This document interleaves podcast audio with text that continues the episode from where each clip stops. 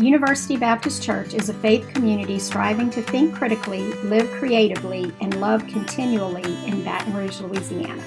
We gather on Sunday mornings at 5775 Highland Road between Lee Drive and Kenilworth Parkway. Visit ubc-br.org or at ubcbr on Facebook for more information.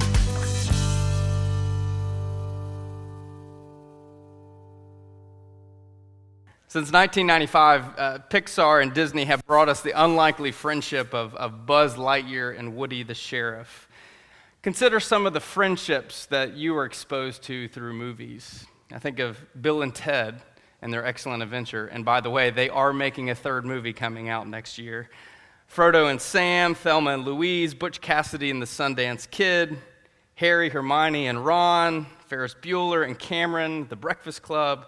Holmes and Watson, and of course, Han Solo and Chewbacca. It was the great Mark Twain who wrote, The holy passion of friendship is so sweet and steady and loyal and enduring of nature that lasts through a whole lifetime unless you ask that person to lend you money. So, as we turn to our scripture this morning, it's a familiar passage Jesus healing a paralyzed man. But beyond the miraculous nature of this text, what I want us to begin to see is that we're seeing a beautiful model of friendship within this text and narrative. What I think is that Jesus is calling us to something so much deeper than we anticipate. So, Matthew chapter 9, verse 1 reads Jesus stepped into a boat and crossed over and came to his own town. Some men brought to him a paralyzed man lying on a mat.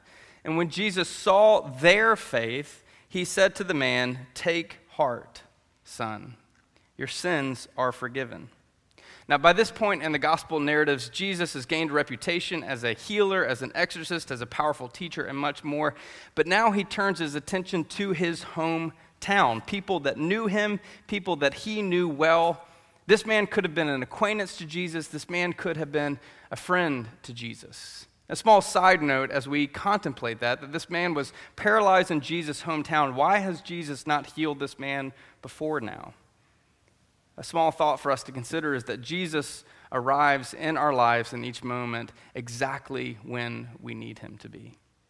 And as a group of friends bring their paralyzed friend to Jesus on a cot, the Gospel of Luke describes this scene in much far detail, telling us that the friends come to the house, and there's so many people in the house, they can't get their friend in to see Jesus, so they go up on a roof, they pull away the thatch roofing, and lower the man right before Jesus. These men are willing to introduce their friends to Jesus by going up on top of someone else's house, tearing through it in order to bring their friend to Christ. And Jesus handles this moment with so much grace. I'm sure he was in the middle of teaching something, and it was getting really good. And yet, Jesus doesn't balk at this moment. He doesn't get mad for being interrupted. He doesn't even say anything to the homeowner that now has a gaping hole in the middle of his roof. Instead, Jesus says to the man, Your faith, their faith, has healed him. Friend, your sins are forgiven. You see, in this day and age, physical ailment and disabilities were believed to be part of one's sinful condition. Therefore, Jesus is striking right at the heart of what is going on in this man's life. And don't you find it fascinating that Jesus leaves the man's physical condition unresolved because we've got a group of Pharisees that are about to interrupt this. In verse 3, it says, At this, some of the teachers of the law said to themselves, This fellow is blaspheming. At the words, Your sins are forgiven, everything changed, and the Pharisees begin to flip out. Oh, the Pharisees. You see, the Pharisees are the ideal spiritual leaders. They know all the right answers, they seem so personally pious. But then when you let your guard down, they become psycho Billy ninjas and begin to go crazy all over you. You see, the Pharisees are more concerned with sin than they are of the human condition. They're more concerned with their laws and their religion than the actual individual. And this man is here in this moment.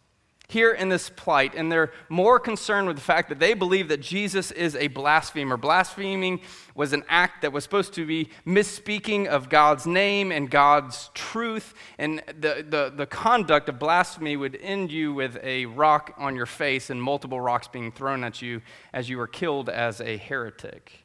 You see, the Pharisees, out of their obsession for the law of Moses, made everything about the way they thought you should and should not act, what you should and should not say. What they don't begin to realize is that their self righteousness is standing in the way of this man being touched by Jesus.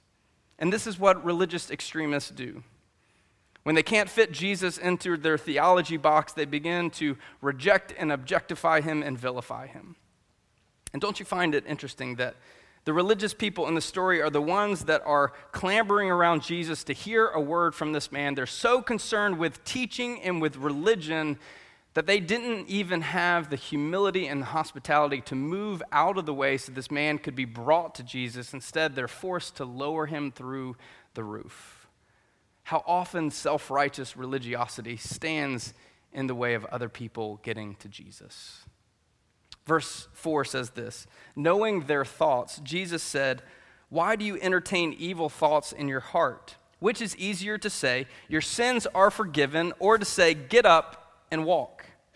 But I want you to know that the Son of Man has authority on earth to forgive sins. So he said to the paralyzed man, Get up, take up your mat, and go home. Then the man got up and went home. When the crowd saw this, they were filled with awe and they praised God who had given such authority to man.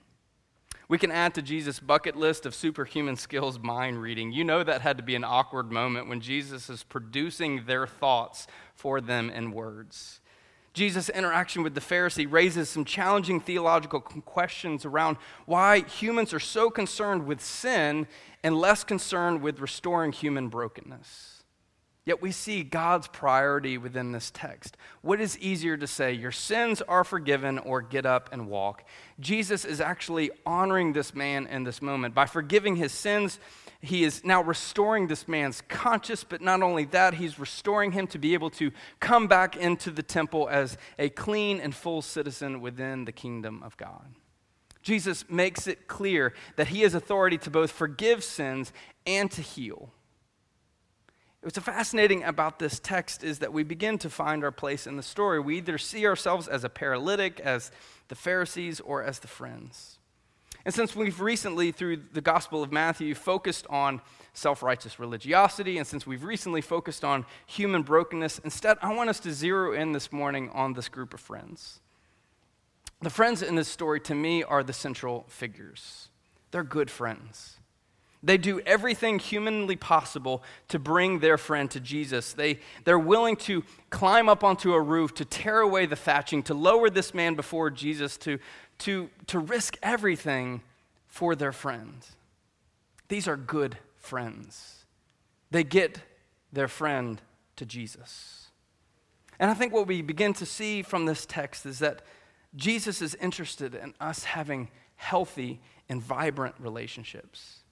I believe what we begin to see is that Jesus cares about the type of friends that we are. I believe that Jesus cares that, that we desire to bring people before him. And I think the first thing that we can learn from these friends is what it means to be authentic friends. There's a passage in Proverbs 18, verse 24, that reads One who has unreliable friends soon comes to ruin, but there is a friend who sticks closer than a brother. Or as Eugene Peterson translates it in the message, friends come and friends go, but a true friend sticks by you like family. You see, there are friends, and then there are friends. I don't know what you call them. We have people in our life that are central to who we are, and then we have people that are just kind of like faux friends. And Proverbs 18:24 tells us that there's a huge difference between people who come and go in our life and people that stick t- closer to us like family. And see, the narrative that we begin to see within this text is these are reliable people. These are authentic people that seek to bring healing into their friend's life. In fact, in Proverbs, he's using two different words here to describe friends. The first word he uses here is re'ah, which simply means a companion, a neighbor, or a friend. At first glance, it seems so normal, what all of us would want to be. But then in, later on in verse 24, it says that there is a deeper friendship. There is a friendship, he writes here, ahab, which is a word that means uh, friend, yes, but it, it means beloved. It means dearly loved. It's a term of endearment, not just for friendships, but also uh, we see this within the Old Testament as one grounded in marriage and lifelong companionship. What we begin to grasp is that there is a difference between Reah and Ahab friendships. There's a difference, and we see that within the Gospel of Matthew. If we want to bring our friends to Jesus, then we must be authentic people. There's a clear difference between being a faux friend and the real deal. I was in college when social media began to sprout. So there was the first wave of things Friendster, hotornot.com, MySpace, all these wonderful sites.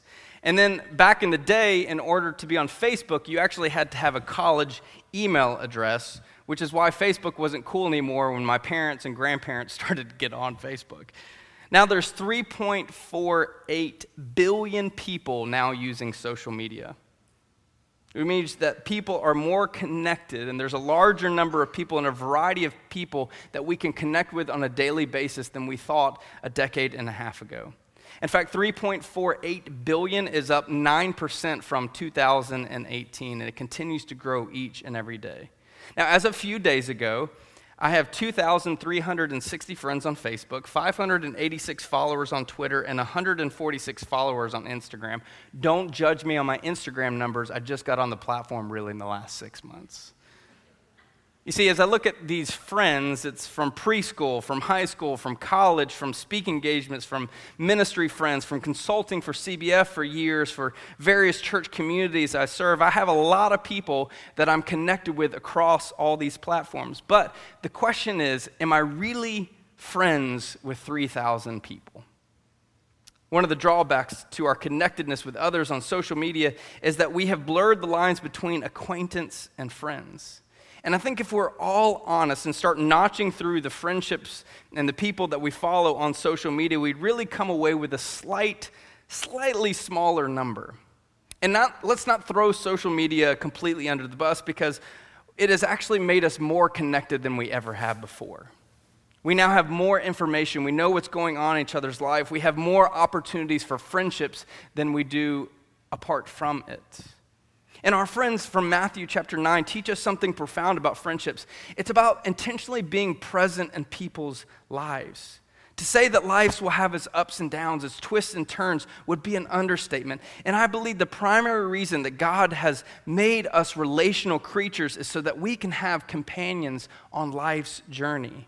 As one author put it, when our need for social relationships are not met, we fall apart mentally and physically. There are effects on the brain and on the body. Some effects work subtly through the exposure of multiple body systems and excess of amounts of hormones and stress. Unmet social needs takes a serious toll on our health, eroding our arteries, creating high blood pressure, and even undermining our learning and memory. It's the same way. We need relationships, healthy relationships in our life. We need people present and intentionally present within our lives. It's at the very core of who we are as human beings to be connected with other people. And it's not a journey we face alone, but one that we face suffering and high moments that are worth it by paying the cost of true friendships. This is what's at the heart of the Proverbs passage where he's calling us to have ahab friendships, these friendships that go deeper. The book of Ecclesiastes writes, two are better than one because they are, have a good reward for their toil. For if they fall, one will lift up a fellow. But woe to who is alone and has no one left to pick him up. Are there friends in our life that are really difficult and really easy? Yes. Are there friendships that are really nasty? Absolutely. But if we think about it, we are called to be present into other people's lives. We are called to bring the goodness of God into other people. As the great priest and writer Henri Nouwen put it, when we honestly ask ourselves which person in our lives means the most to us, we often find that it is those who, instead of giving advice and solution and cures, have chosen rather to share in our pain, to touch our wounds with harm, with warm and tender hands. To bring friends to Jesus, we must intentionally be present in people's lives. When I was 19 years old, my grandfather passed away. And 10 years later, within 13 months, I lost the remaining three of my grandparents. And so uh, we, the funerals were held in Jacksonville, Florida, which is where my grandparents lived and where my parents grew up. So, on four separate occasions, I stood in a funeral home parlor greeting uh, older people that came up to me and said, Oh, you look just like Patty and Willard. Or, don't you remember me? I used to change your diapers when you were a baby, which is just a really creepy thing to say to somebody. I had no idea who 90% of these people were, but they knew my family, they knew my parents, they knew my grandparents. I remember my parents' best friends from when we lived in Alabama drove nine hours to be present at all four funerals. I remember my parents' best friends from North Carolina drove eight hours to be present at these funerals. And then there were people who were my parents' age who walked into the funeral home. They walked straight to my parents and with solemn and joyful faces hugged them tight. And immediately the room was full of stories. You see, these were my parents' friends from way back in high school. Over 40 years had passed since these people had graduated together, yet they were there and present in each other's life when it mattered the most. Years and mileage are not a barrier for these friendships. To see friends and the bond my parents have is such an affirming thing. And from these four funerals, I developed an inner dialogue called the Funeral Challenge. A determinative of a true friendship is whether or not someone is willing to be there for you in the most difficult hour, like losing someone you love. I think one of the most profound things these paralytics' friends taught us is what it means to be the presence of Jesus in people's lives. Some friends make it easier to love than others. And I know some of y'all, when I said some people are easier to love than others, started thinking of some other people. Don't look at them, they're in the space. Why are y'all all looking at me now after I talk about difficult people to love? It's difficult to care for others when they have hurt us and when they haven't owned up to their mistakes. It's difficult to care for others when they're expecting it and not expecting to give it back to us. But when we serve others, we're giving people a glimpse into God's love. When you invite someone over for a meal, when you take them out for coffee, when you write them a note of encouragement, you're giving them a glimpse into who God is. When you invite others to join you on an outing, when you text a word of encouragement, when you look after someone's kids for a few hours so they can have a break, you're giving someone a glimpse into God's love. And the hardest thing we face in authentic friendships today is busyness and time and self interest and divisive opinions and work and on and on and on. Yet the greatest healer and sustainer is love. Love seen through prayer and compassion and patience and serving and forgiveness and maturity and hope. Every day, you and I have the unique and profound opportunity to bring other people into the presence of Jesus by living out the way of Jesus in our lives. Every day, we have the opportunity to live into a new way of thinking and living that transforms lives, heals brokenness, and is radically changing the world. Every year, uh, adventurers ascend upon the Himalayan mountains uh, for a once in a lifetime opportunity to trek Mount Everest. Now, for most, this is a once in a lifetime opportunity because what the great mountain cost is so much. The cost of training and travel and paying the Nepalese fees and hiring a Sherpa and, and bringing the right gear costs most hikers between forty-five to fifty thousand dollars. Okay, let you gauge it for just a second. So, what do you do when you come across a fellow hiker who is in peril as you are trying to partake in this once in a lifetime activity.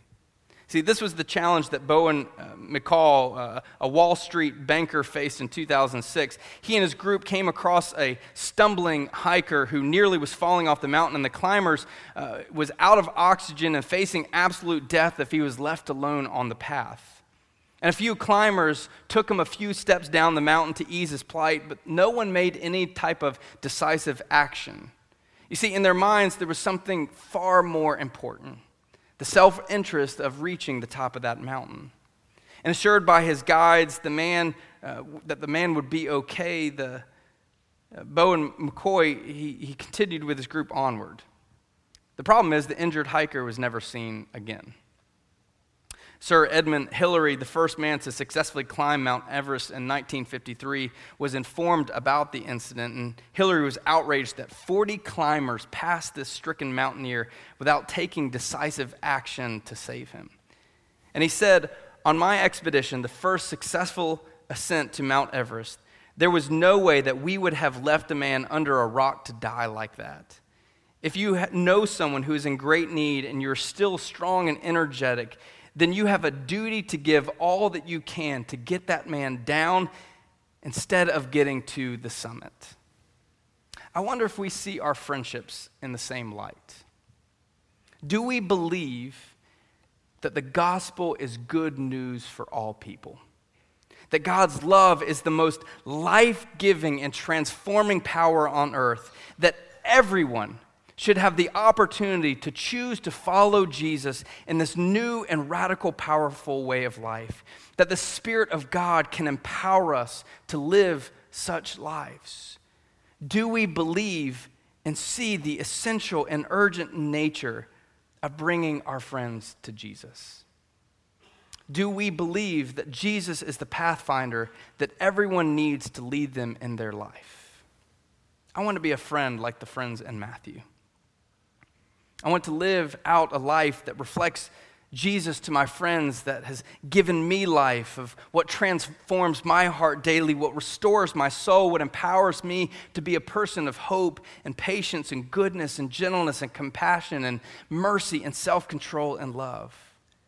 Jesus said in Matthew chapter 17, verse 20, Truly I tell you, if you have faith as small as a mustard seed, you can say to that mountain, Move here to there you see, nothing is impossible with God. God is inviting us to have a faith as small as a mustard seed, to live out lives of faith, and to be a beacon of hope to the people entrusted in our lives.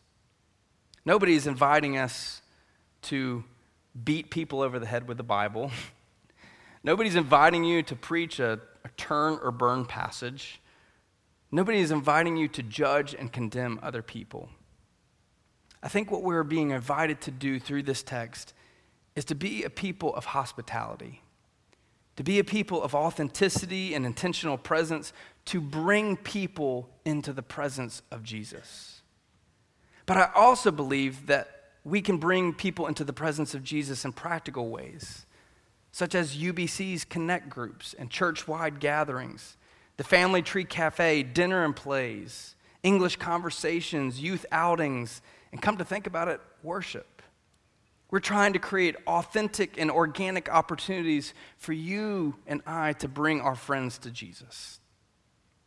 So, how might you leverage the opportunities like running groups or swimming groups or book groups or golf groups or cooking groups or guitar lesson groups or ladies groups or playdates group or crawfish gatherings or fall gatherings or spring gatherings or summer gatherings and we're just getting warmed up. What if you created a new connect group around a like interest activity as an intentional way to bring your friends into the presence of jesus?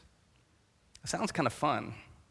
Actually sounds kind of easy when you think about it it's simply profound that you and I have the opportunity to bring people into the presence of Christ by bringing people into this faith community.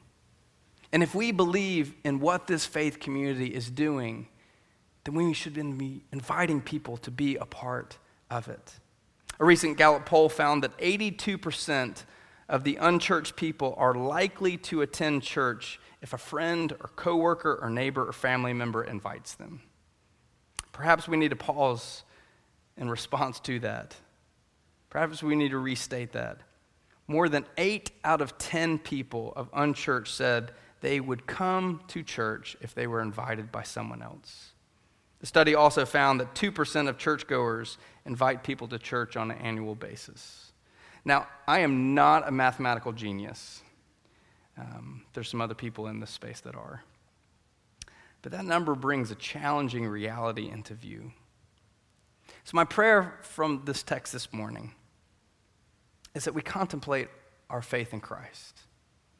We contemplate that God has equipped you with the gifts and skills and experience and assets to be the presence of Christ in your own unique way every single day through your friendships.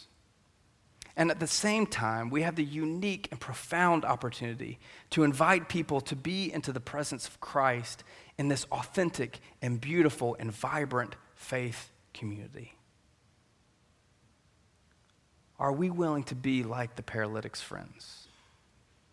Are we willing to step out in faith, to be blessed by Christ, by seeing great faith in our lives, to bring our friends to Jesus?